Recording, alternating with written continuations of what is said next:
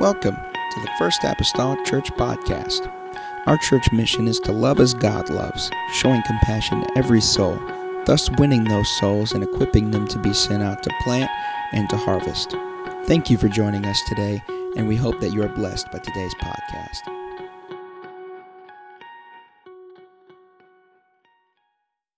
Corinthians chapter number 5 today.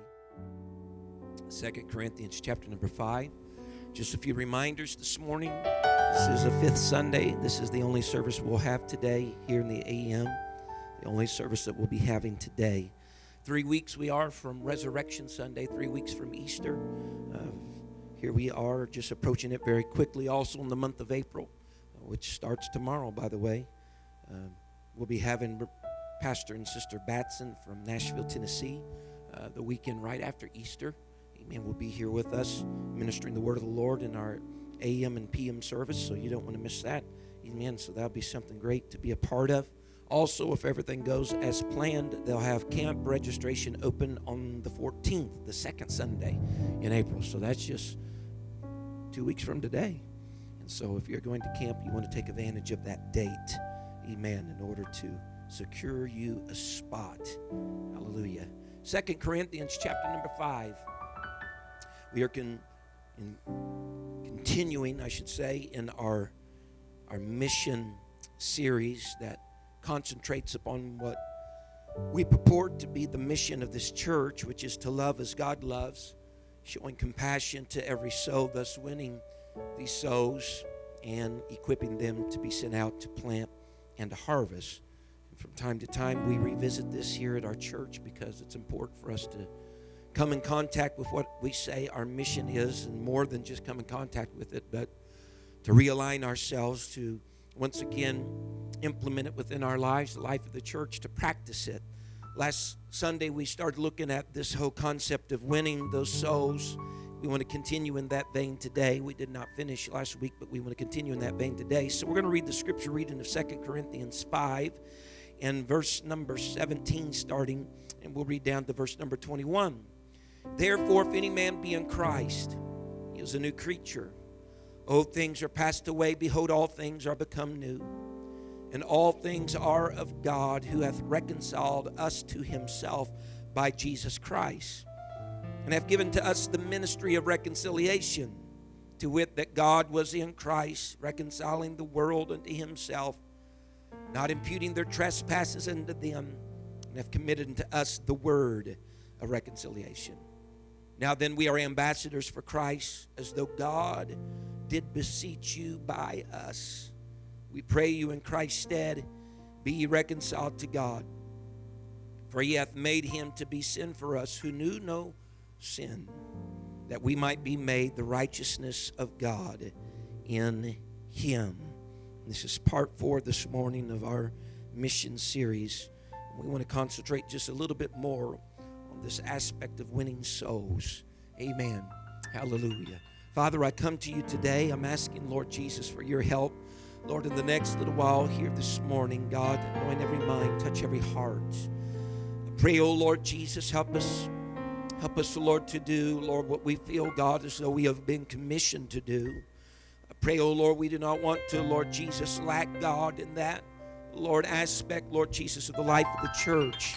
God, what we, Lord, God, get underneath of, which is, Lord, the mission, Lord, of winning souls. Help us, God, today.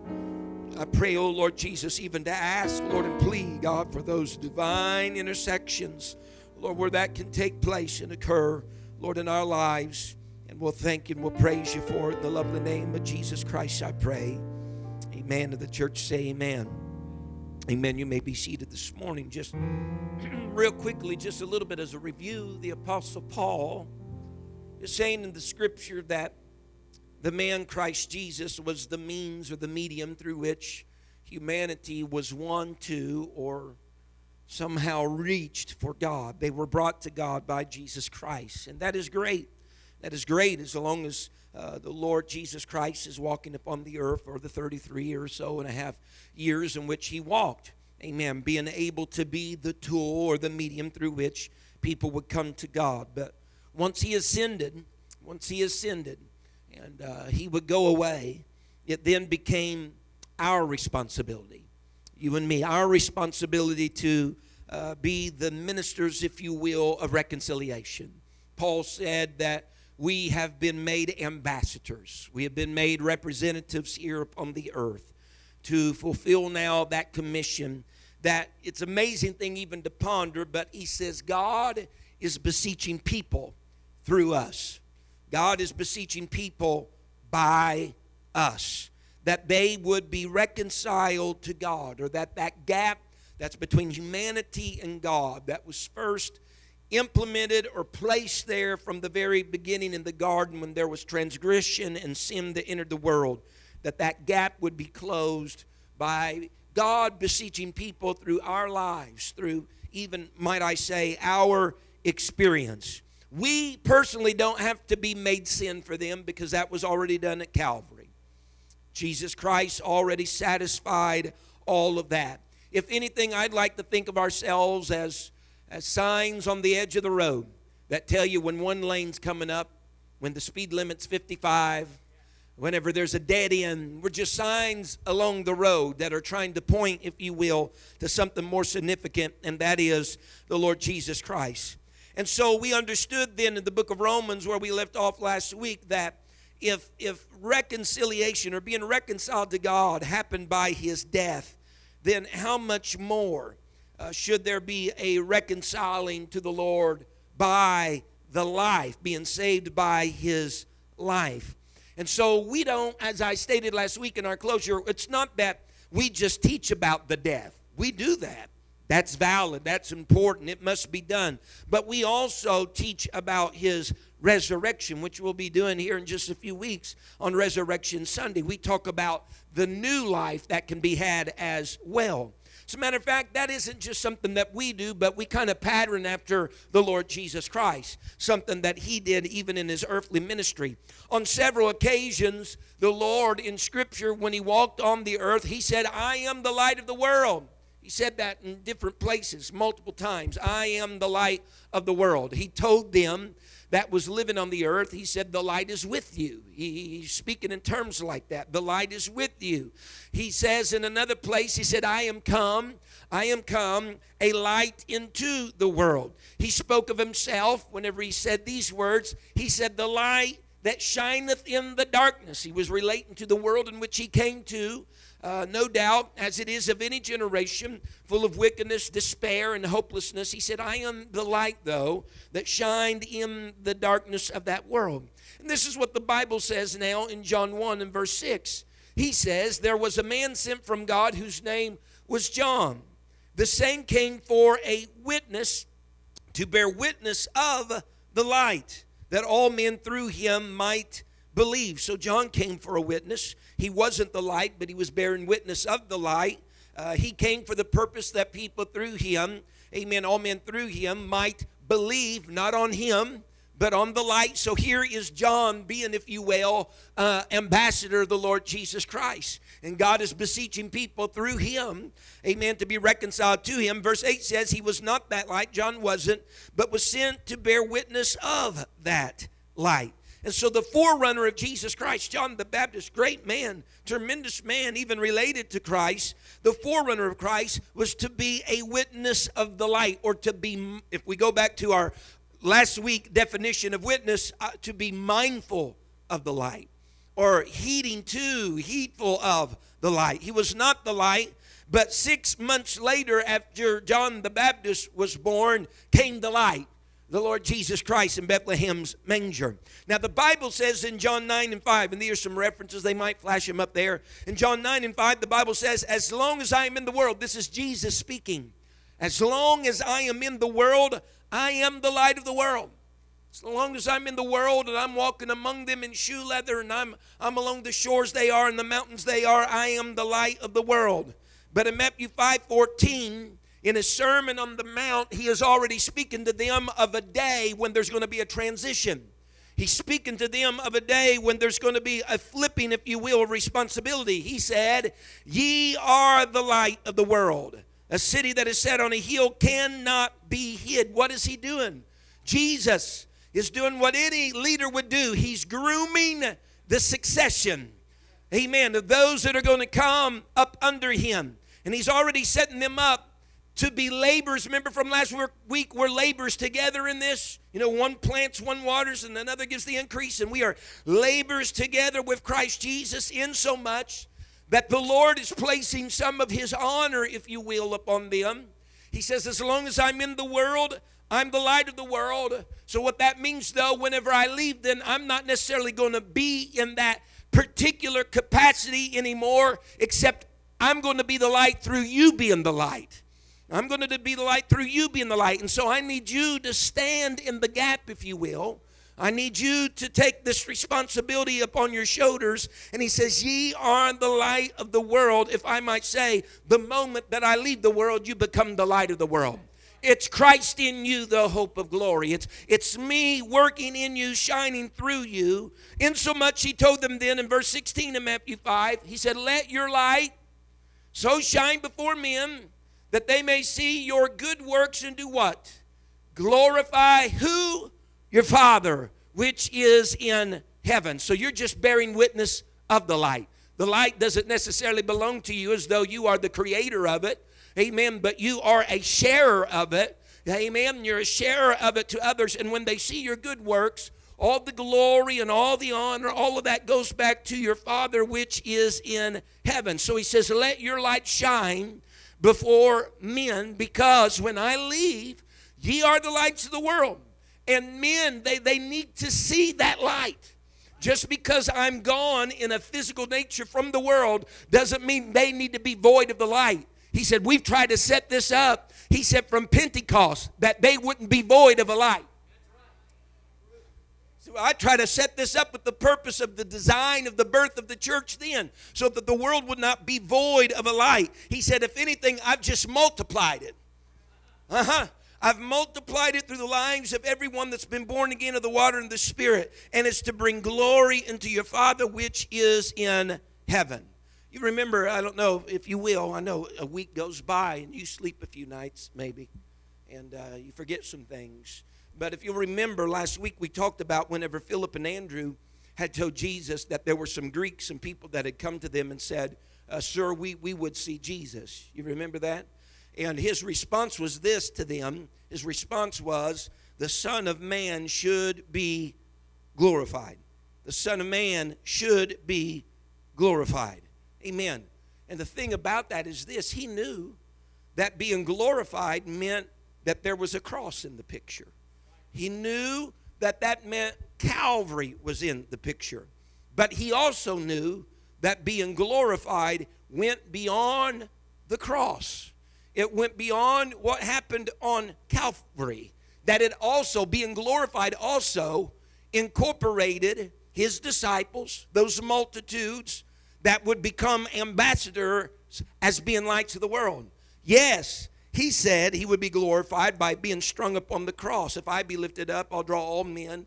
He spoke about how he would be glorified. But glorification also comes when we let our light shine before men and then they see the good works and glorify our Father which is in heaven. So, glorification for the Lord wasn't just about Calvary, it was, but it went beyond that. It was about us being the church. Him being glorified was about us also being the lights of the world. And so, the fact of the matter is, just as the Greeks, people are longing to see Jesus. Just like those Greeks that came to Philip and to Andrew, sir, we would see Jesus. They're longing to see Jesus. But in order for them to see Jesus, Jesus must be glorified. Jesus must be glorified. Amen. And he'll be glorified, amen, when they see our good works as lights of the world and point toward him. Amen. They need to see Jesus. Listen, if they see FAC, is really not the point. That, that's really not the point. I hope whenever they leave, it's not, wow, that first apostolic church was really something. I hope when they leave, they have the impression that God is really something. And I understand we got to be kind and all that, and we're, we're means by which that light gets to them. I understand all that. But I don't want to impress them with personality. I want to pre- impress them with the Spirit of the Lord. And the way that I do that is try to come in here and be a witness, sensitive and heeding, mindful of Him while we're here. Why? Hopefully that He'll show up in some way and fashion. Oh, yes. Oh, yes. Amen. So, you know, we want to be the light of the world for His glory. For His glory. Amen. And so Jesus tells them the longing, the longing of the people is the glory of God. That's what they're looking for. And that comes by the cross, yes, but it also comes by us being mindful of Him and being the light that He was when He walked into this earth. That requires our involvement. That requires our involvement. I would probably say that one of the top reasons for not quote unquote winning souls is the fear of rejection the fear of rejection. Because the Bible then, it did say, let our light so shine before men that they may, M A Y, see our good works. There is no guarantee they will. All right? There's no guarantee that they will, but the results are better if we never shine the light. You understand what I'm saying? And so the Bible says in Acts 28 and verse 23 these verses of Scripture I wish to share and have several verses of Scripture here along the way I'd like to share with you. Acts 28, verse 23. And when they had appointed him a day, there came many to him into his lodging, to whom he expounded. This is speaking of the Apostle Paul. To whom he expounded and testified the kingdom of God. Good job, Paul. Persuading them concerning Jesus, both out of the law of Moses and out of the prophets, and from morning till evening. That's quite a persuasive talk, morning till evening. and the Bible says in verse 24, and some believed the things which were spoken, and some believe not. So Paul has a day from morning to evening. He's talking to them about the kingdom of God, the things of God. He's, he's being persuasive. The scripture even indicates to us he's being persuasive using the, the, the Old Testament and the prophets and Moses. And he is really, I mean, he's given everything he's got. I mean, he's investing a lot of time here. And at the end of the day, some say, yeah, I know exactly what you're talking about. I get that. I want to be a part of that. And others are saying, talk to the hand because the face ain't listening. So, what I'm telling you is this the results, I don't care who you are, even the Apostle Paul, the results are always going to be some didn't. But don't lose out on the fact that some did. And the reason why you go back to the plate is because some will. You hearing me? You can't just throw it all away. The Bible says in Acts 17, look at this now, in verse 31 because he hath appointed a day in the which he will judge the world in righteousness by that man whom he hath ordained, whereof he hath given assurance to all men, in that he hath raised him from the dead. And when they heard of the resurrection of the dead, some mocked. This again is the Apostle Paul Mars Hill. And others said, we will hear thee again of this matter.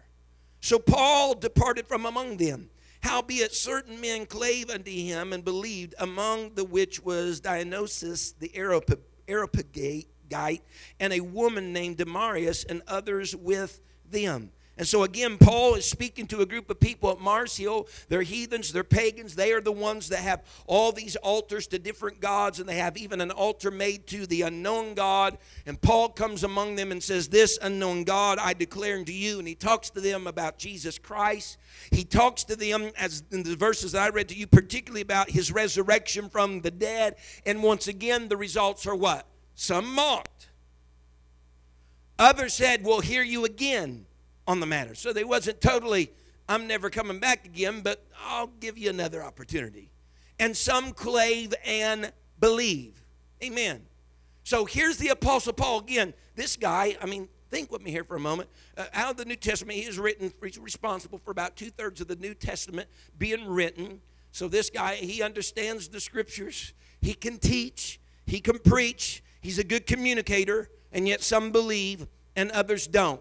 So ask yourself the question then who in the world am I? Listen, if that happened to Paul, it's going to happen to you. If that happened to Paul, that's going to happen to the first apostolic church in Mount Carmel. But the fact of the matter is this because it did happen to Paul, he did not diminish from preaching or from teaching.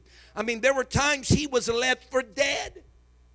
And when he got back up, what did he go back to? Doing the same thing he did that, that laid him out on the street, you know, for a few hours. Because Paul was just so convicted and convinced that he and others being the light of the world thing was the path for people to be reconciled to God because God had given them the word and the ministry of reconciliation. He said in the book of Corinthians, He said, Woe is me if I preach not. He said, The gospel. So he, he feels this compelling. He says, This is my responsibility. This, this is what I'm here for. I can't sit, if you will, comfortably in a corner somewhere and just keep my mouth shut. He says, I got to do this. In other words, it's kind of like this if, if, if I don't, who will? We got to have that, that type of uh, uh, pressure or burden upon our shoulders. If, if I won't, then who will? I'm responsible for me for being the light, amen, in this world. If you'll turn to Psalms 126, winning souls. Psalms 126 in verse 5 and 6. Here in the psalmist, the Bible said, They that sow in tears shall reap in joy. He that goeth forth and weepeth, bearing precious seed, shall doubtless come again with rejoicing, bringing his sheaves with him. They that sow in tears shall reap in joy. Then verse number six kind of elaborates. You know, it's kind of unfolding everything out and it kind of just really expands and on what was said in verse number five. And there's basically four things that are said in verse number six. You got to go forth, it's got to be the weeping, you're bearing, you're taking seed with you. And then when you return, you're coming, you're rejoicing because you got sheaves within your hand. So the first instruction then is this we must go. It's the same instruction he told his disciples with the commission go ye into all the world and preach the gospel to every creature. It's the same thing that he spoke in the last portion of Luke, where he told them to go and make disciples, baptizing them uh, of all, all nations and nationalities. We must go. But number two, it is go forth and weepeth. Why was there weeping? They are weeping because they are burdened with the seed that they are carrying. In different places of the scripture, the seed many times referred to as the word or the word of God. As a matter of fact, whenever you, you, you look in Isaiah, the book of Isaiah, the prophet Isaiah, in Isaiah chapter number 15 and on, you'll start seeing these little words or phrases pop up in the book of Isaiah. It talks about the burden, you'll read it, it talks about the burden of Moab or the burden of Damascus or the burden of Egypt, the burden of the desert by the sea. It has all these chapters that start out as the burden of such and such. But in each instance following that statement, is a word or a message that's con- concerning a particular place. So it might say the burden of Moab, and then would say the word of the Lord came unto them saying such and such. And so the burden was always tied to a word. As a matter of fact, we see that in Jeremiah 23, verses 33 through 40. I'm not going to read it, but just for your reference, the burden of the Lord is under discussion. And people would say, the burden of the Lord, and then ask, what has the Lord answered? Or what has the Lord spoken? Alluding to the idea that they knew that the Lord doesn't send a burden without it being coupled with a word. Without it being coupled with a word. And so, as I spoke to you many times in Scripture, the seed often in scripture is spoken to or of as the word. In Luke 8 11, the Bible says, Now the parable is this the seed is the word of God. The seed is the word of God. First Peter 1, verse 23 says this being born again, and we've looked at this in our, our Peter study on, on, on uh, the Apostle Peter, or the book of Peter study in, in, on Wednesdays, being born again, not of corruptible seed, but of incorruptible by the word of God. The seed is equaling the word of God, which liveth and abideth forever. And so here we go forth. We're weeping because we have the burden we have the understanding of what we're carrying in our hand and it is it is the gospel it's the death the burial and the resurrection. It is the word of god. Amen. Uh, the bible speaks about even people being saved through the foolishness of preaching. You're begotten. We have looked at in, in the book of first peter. You're begotten by the word you're born again by the word. And so we're carrying this weeping because we understand the gravity of what we have in our hand, what we have in our minds and our mouths, the word of God. And so we go forth with that seed. And the Bible says we go forth bearing that seed and shall doubtless come again what? Rejoicing. Rejoicing over what? The harvest. Because we didn't go out and, and, go and not sow. We went out sowing seed. We had a burden for it. Amen. Uh, the Bible says, whenever the disciples went out in packs of two, two by two, and they came back, some were talking to the Lord because He sent them out, and at one time they were to take script and sword, and on another time they weren't. But they went out two by two to do the bidding of the Lord, and how it oft times went, they went to a place, and then the Lord would show up later. They would go, in reality, really prepare the soil, the ground the people's hearts and then the Lord would show up. But nevertheless, they go out two by two. They came back to the Lord, and they're like, Yeah, man, they're just talking about how great it was and how wonderful it was. And they were rejoicing, but the Lord's call to them was, Don't rejoice, because they said, Even the, the, the enemy, the devils, have been subjected unto us. And Christ said, Don't rejoice because devils are subjected to you, but rejoice because your names are written in heaven when we look at the, the parable of Luke 15 and, and we have the lost coin and we have the lost son and we have the lost lamb. Amen. Every time there was rejoicing in those parables, it's because the lamb was found.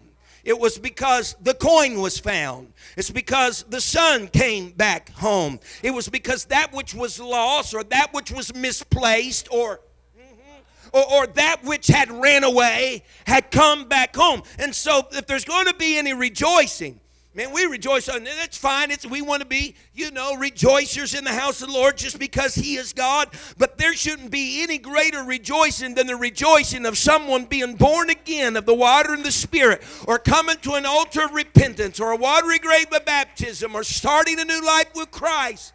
Just exercise. There should be no greater rejoicing than the rejoicing at those junctures in the road. Amen. Acts 8. Kind of overloading you with scripture today. Just tiptoeing through the books of Acts, it seems. Acts 8, verse 26. And I'm going to get there myself here today and read out of the word of the Lord. Acts 8 and verse 26. The Bible states these words. This is a familiar story, perhaps to some. There was a great revival that's already been had in Samaria. And Philip, by the instruction of the Lord, goes to a desert place. And the Bible says in verse 26 And the angel of the Lord spake unto Philip, saying, Arise and go toward the south, unto the way that goeth down from Jerusalem unto Gaza, which is desert. And he arose and went, and behold, a man of Ethiopia a eunuch of great authority under Candace, queen of the Ethiopians, who had the charge of all her treasure and had come to Jerusalem for to worship, was returning and sitting in his chariot, read Isaiah the prophet. Then the Spirit said unto Philip, Go near and join thyself to his chariot. And Philip ran thither to him and heard him read the prophet Isaiah and said, Understandest what thou say, what thou readest? And he said, How can I except some man should guide me? And he desired Philip that he would come up and sit with him. The place of the scripture which he read was this He was led as a sheep to slaughter, like a lamb dumb before his shearer. So opened he not his mouth, which was a scripture from Isaiah. In his humiliation, his judgment was taken away. And who shall declare his generation? For his life is taken from the earth. And the eunuch answered Philip and said, I pray thee, of whom speaketh the prophet this? Of himself or some other man? Then Philip opened his mouth and began at the same scripture and preached unto him Jesus. And as they went on their way, they came to a certain water, and the eunuch said, See, here is water. What doth hinder me to be baptized? And Philip said, If thou believest with all thine heart, thou mayest. And he answered and said, I believe that Jesus Christ is the Son of God. And he commanded the chariot to stand still. And they went down both into the water, both Philip and the eunuch, and he baptized him. And they and when they were come out up out of the water, the Spirit of the Lord caught away Philip, that the eunuch saw him no more, and he went on his way rejoicing. Now, winning souls.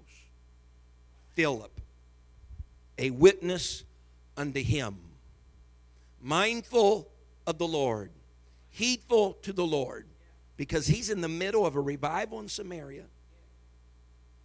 Huh? He's in the middle of revival of Samaria. Peter and John's there. People's receiving the Holy Ghost. People's being baptized. But in all of that, he's mindful of the Lord that whenever the Lord said, Philip, arise, in verse 26, arise and go toward the south into the way that goeth down to the desert. Whenever he heard arise and go, Philip arose and he went. He was told to join himself with that man that he found. Philip did exactly what the Spirit had instructed him to do. He could have been so caught up in the moment of what was going on. And it's possible. Here's something we got to realize. It's possible. You can be so caught up in what's going on in Samaria. Revival's taking place. The Spirit of the Lord is moving. You know, you can have a spirit filled service and there could be people dancing shouting, jumping, but there could be someone lost right there that needs to touch God. And we're so caught up in the euphoria of the moment that if we're not mindful, we may be missing an opportunity mm-hmm, to reach another soul. But Philip was mindful. He went he obeyed the word of the Lord. Amen. And Philip's burden was this. Here's this man, he's reading from the Old Testament Isaiah. It's spelled Esaias here uh, in Scripture differently, and that's just the difference between the Hebrew and the Greek. But nevertheless, uh, he's reading this, and Philip, Philip has a burden. This man, he asked him, he said, Do you understand what you are reading? Do you understand it? And so Philip had a burden that the word of the Lord would be understood for this gentleman. And so, as he admitted that he did, and if he could climb up into his chariot, and he did, it, and I've, I've said this so many times, I feel like um, maybe you guys get tired of me saying this, but Philip started where the man was. You understand what I'm saying? He started where he's right here in Isaiah having problems uh, contending with this, understanding this. So Philip doesn't start somewhere else.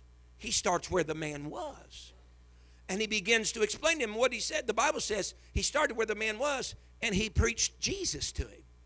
Now, the awesome thing about the Bible, start anywhere and it can always circle back to, it always circles around to Jesus. Even Jesus told his disciples, he said, Read this. He said, It's life. The words that you read are they that speak of me. And whenever he told him that, he was talking about the Old Testament Moses and the prophets. He said, That's all talking about me. That's I, you know, we tar- starting the old tabernacle system, sonny, and we'll get you to Jesus. We can talk to you about the, the old the old sacrificial ceremonial system of Leviticus, and we'll take you to Jesus.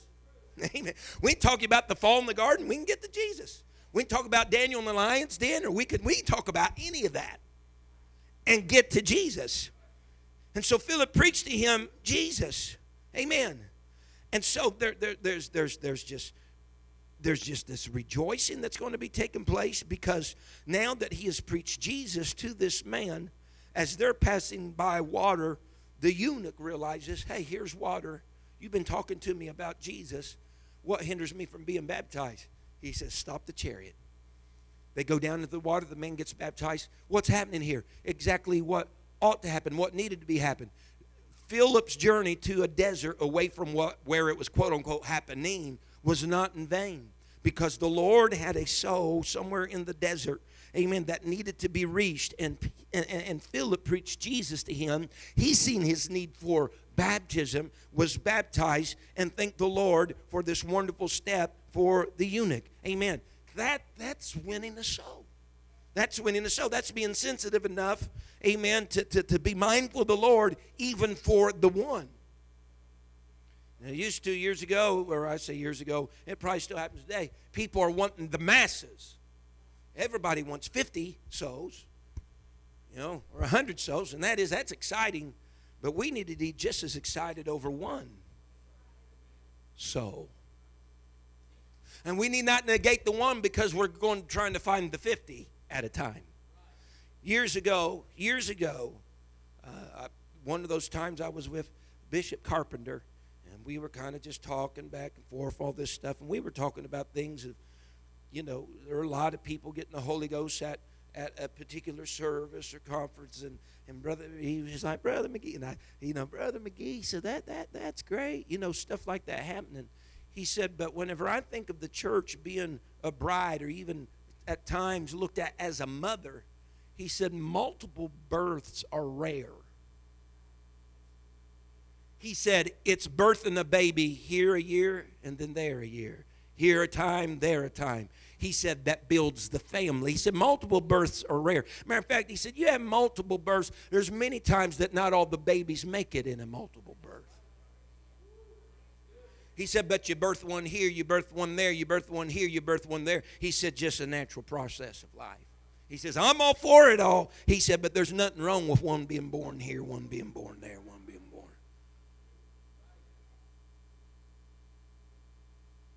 Acts 9 and verse number 10, the Bible says, there was a certain disciple at Damascus named Ananias. Everybody remember Ananias, maybe? And to him, said the Lord in a vision. Now you have to be a witness unto him to hear what the Lord is saying. Ananias, and he said, Behold, I am here, Lord. Availability. And the Lord said unto him, Arise and go into the street which is called Straight, and inquire in the house of Judas for one called Saul of Tarsus. For behold, he prayeth and he has seen in the vision a man named Ananias coming in and putting his hand on him that he might receive his sight. Then Ananias answered, Lord, I have heard by many of this man how much evil he hath done to thy saints at Jerusalem. Send somebody else, Lord. And here he hath authority from the chief priest to bind all that call on thy name. You really set me up, you know, God. But the Lord said to him, Go thy way for he is a chosen vessel unto me. What? To bear thy name before the Gentiles and kings and the children of Israel. For I will shew him how great things he must suffer for my name's sake. And Ananias went his way and entered into the house and putting his hands on him said, I mentioned this last a few weeks ago, Brother Saul, the Lord, even Jesus that appeared unto thee in the way as thou camest, hath sent me that thou mightest receive thy sight and be filled with the Holy Ghost. And immediately there fell from his eyes as it had been scales, and received sight forthwith, and arose and was baptized. And there was a certain disciple to begin with. He's nameless. He's nameless, has no identity until just a little further down, but it's just a certain disciple. Don't know much about him. Then it gives him a name that he's Ananias, right? He's Ananias. Matter of fact, we don't hear anything of this fella Ananias before this time. We don't hear anything about him after this time. But what got his name in the scripture is because he was willing to win a soul. He's trustworthy. The Lord knew that he could trust Ananias with a Saul.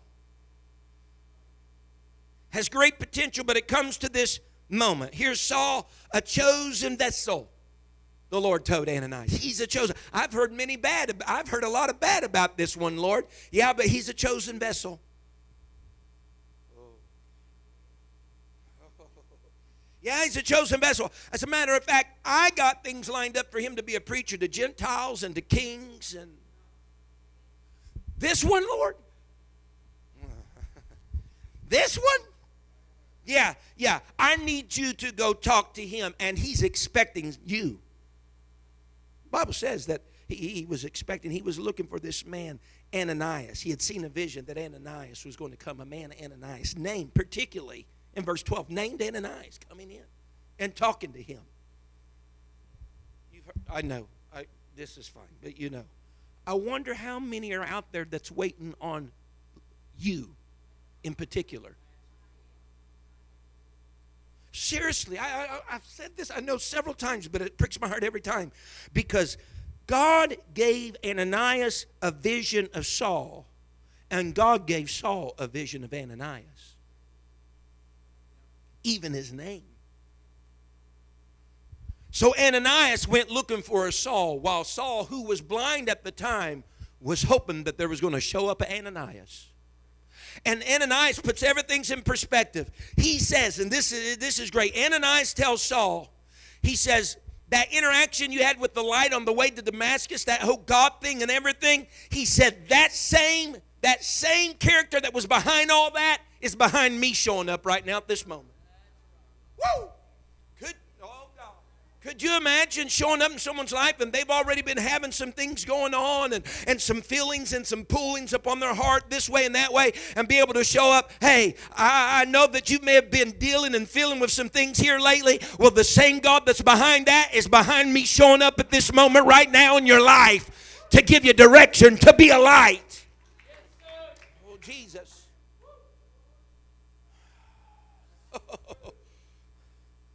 Behold, here am I, Lord. Folks, let that be. Let that be our plea. Man, it's not just Ananias did it. Man, Isaiah did it in the Old Testament too. In Isaiah 6, in the year that King Uzziah died, he saw the Lord high and lifted up, and the train filled the temple, and all the water issuing forth from the door of the house. And the Lord saying, Well, we're going to have to send someone. And Isaiah says, Lord, send me. That's before he knew what he was supposed to do. Before he, he just knew that there was a job to be done and they were putting out fillers. We got a job that, before they knew what the job was about. And Isaiah says, Lord, send me. So it wasn't really about, you know, trying to match, oh God. It wasn't really about trying to match, if you will, uh, the capability or all, all the abilities, if you will, of Isaiah with the description of the job. God was just looking for availability. Because whenever it comes to soul winning, we all can present availability. The Lord says, Arise and go.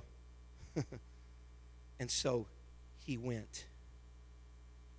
Because Saul, in the mind of God, was a chosen vessel. I say again this morning, folks, listen, please, please do not be reserved in your approach to people because you may know their history.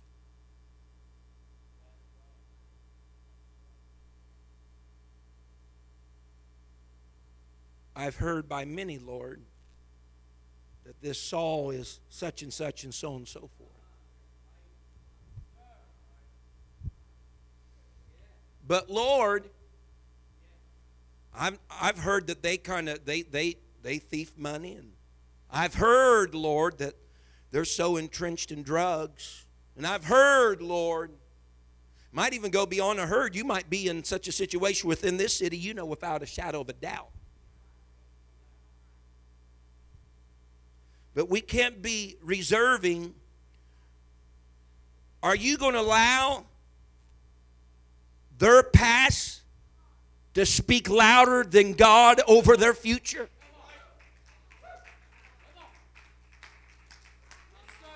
God says, I see a chosen vessel. Saul's past says, I see a persecutor. But Ananias had to stand there. What am, what am I going to hear? What God sees can happen or what's already taken place in a life? Oh, God. So if we don't watch ourselves, we'll get ourselves caught into the mindset of society. If they're once a cheater, they're always going to be a cheater. If they're once an addict, they're always going to be an addict. If they're once a liar, they're always going to be a liar. Honey, if that's the way that we view life, then we've missed somewhere this God factor in things because I have enough evidence in Scripture. People were cheaters, God factor, no longer a cheater. People were an addict, God factor, no longer an addict. We got to say if we believe what we say we believe. Is he able or is he able?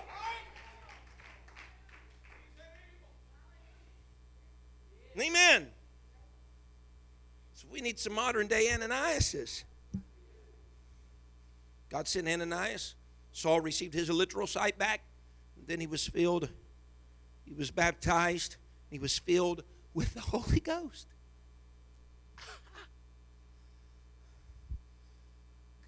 it's the story that I oftentimes like to say where God has worked on both ends. He's dealing with a Saul on one hand, to be receiving of dealing with Ananias on another hand. Amen. And again, once he was lifted up, the drawing started then. And I wonder, I wonder, I, you know, I need to even, God, can I be depended upon? Can you depend upon me to do the work that you want done?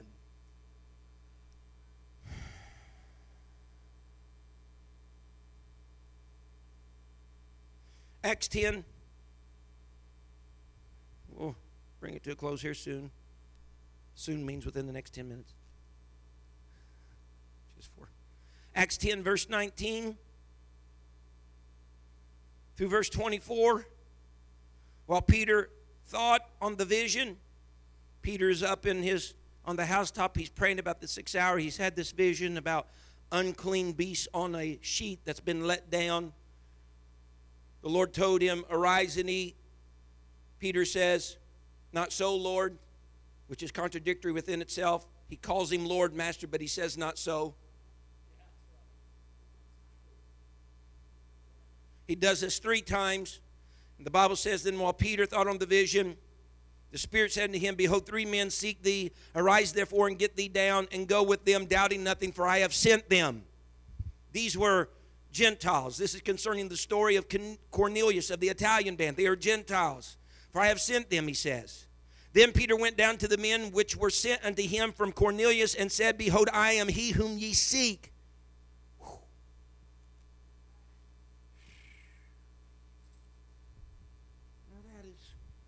That is amazing because when they were sent from Cornelius' house, he said, You go over there to, to, to, to, Tarsus and find this one.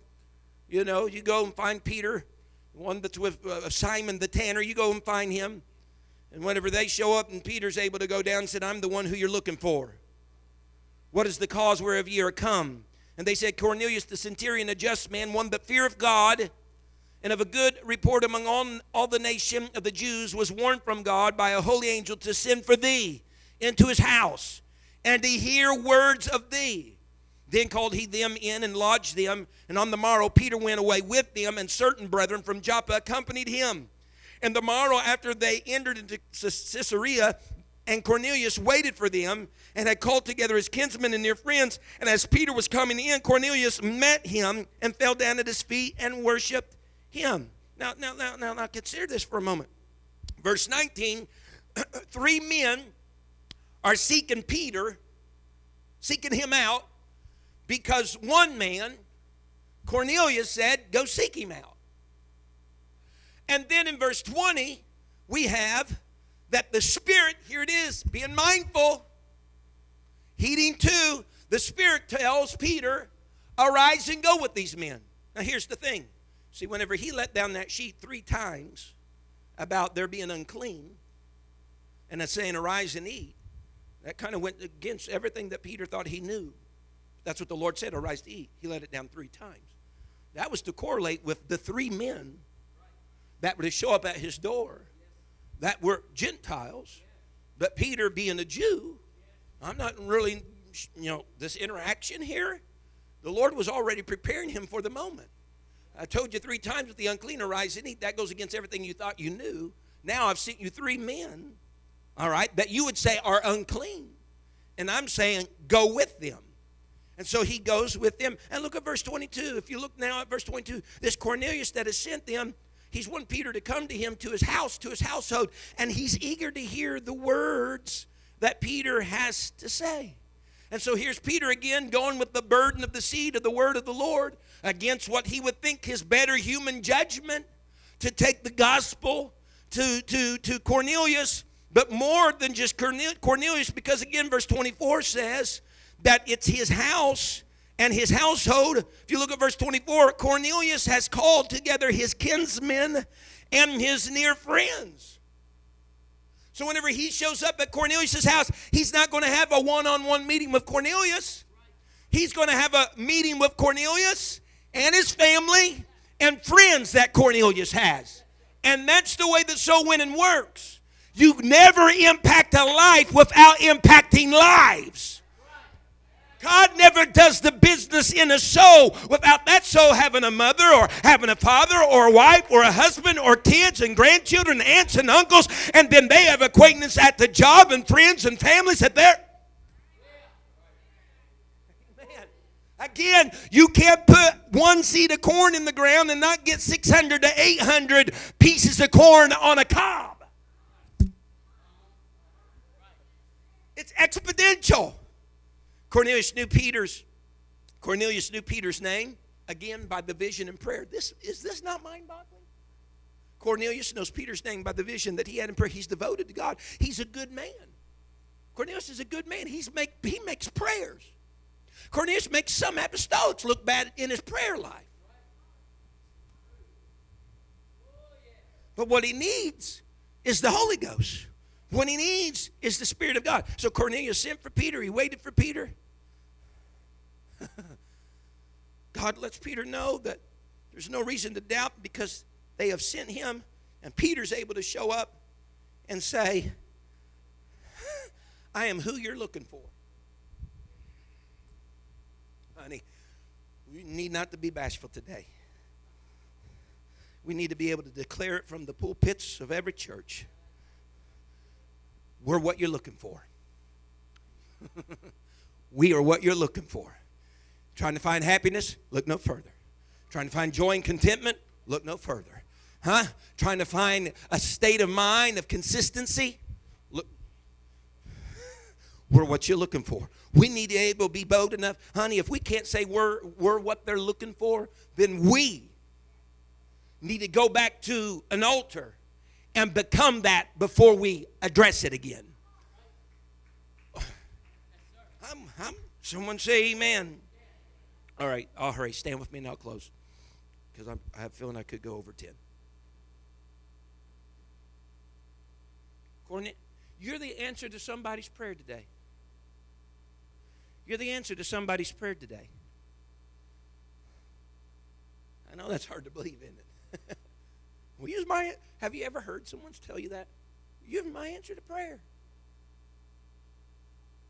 I know that that can be shaded in different meanings, whether it's you help them financially or, you know, so on and so forth. But we need to realize that in a real, real sense concerning the lost, dying world society of souls, we need to be the answer to somebody's prayer. We ought to be the answer to somebody's prayer. We bow our heads today. So we're thus winning those souls. Bible, the Bible tells us, Jesus even told even his disciples that they were to be as sly as serpents, as harmless as doves. Sly in the sense that they are they are crafty in that we can be we can be in such a way we can catch people with this gospel truth in such a way they don't even know they've been caught until it's happened.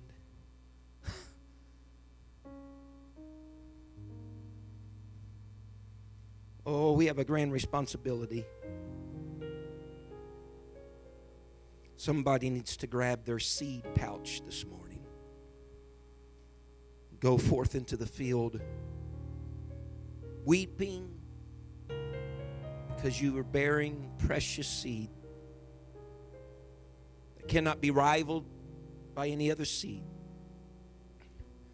We need to plant that in the soils of people's hearts and souls because there's somebody out there. Somebody out there praying today. They're not a Christian. They may have never even had any any interaction with a church or a God, but they've reached that point in their journey of life that you know what they're just saying. You know, I'm just I'm just going to pray. I, I don't even know if there's a really a God out there, but I'm just going to talk. And they have made a prayer today, and you may be the very answer. You may be the very next signpost on the edge of the road, so to speak, that helps direct them toward the Savior. Help us to let our light shine. Let me see the good works. Glorify our Father which is in heaven. There are people out there, there are people out there. There is no lost causes. That's easier said than believed. There is no lost causes. Jeremiah was beholding the potter that's making a vessel out of the clay on the potter's wheel, he said, The clay became marred in the hands of the potter. So, what the potter did was he would smash that clay back down there in the center of the wheel and he would make it again another vessel. There's no, I think maybe perhaps a song even says it there's no clay worth throwing away. God has the ability God has the ability to make you a vessel of honor. And if you're sitting under the sound of my voice this morning, and perhaps you're you're like the eunuch out in the desert, or perhaps you're the Cornelius that's been praying for direction. Perhaps you feel like the piece of clay that's become marred. Our comfort today is this at least we become marred and we are in the hands of the potter. Folks, from the moment you enter this world, from the moment you leave the world, whether you realize it or not, whether you can perceive it or not, you are in the hands of the potter. Now, we at times, as clay, will not give in to the pressure of the potter's hands upon us. But there are other times that if we'll allow ourselves to be malleable, if we'll allow ourselves to have the impression of his hand upon our lives, he'll make something out of us that we cannot even even begin to describe because that's just the way that he is. I'm asking today for this church family help us to search ourselves this morning. God i want to be a witness unto you. I want to be mindful of you. There's people god there's people within my circle. There's people within my arm's distance. There's people that i come in contact with god that may need lord jesus you and the only you that they'll ever see or that they'll ever recognize may be through me. I pray, oh God, today, Lord Jesus, help us to be the church in this hour. Help us, God, to be the Ananias. Help us, God, to be the Apostle Peter. Help us, God, to go. Help us, God, to be sensitive. Help us, God, with a burden to bear the seed, God, of your word and your truth. Help us, oh God, to lend an ear. Help us, oh Lord Jesus, to share the fact, God, that there is hope. There is hope. No matter how deep the pit, no matter how horrible the addiction, no matter how great the affliction, God, to constantly voice that there is hope. Hallelujah. Let's talk to God this morning, Brother Mason. I don't know if you have anything prepared here for a song, but let's be sensitive to the Lord. Thank you for listening. If you would like more information about our services and activities, you can find us on Facebook, Instagram, and Twitter with the username FACMC. Again, that's FACMC. Thank you and have a blessed day.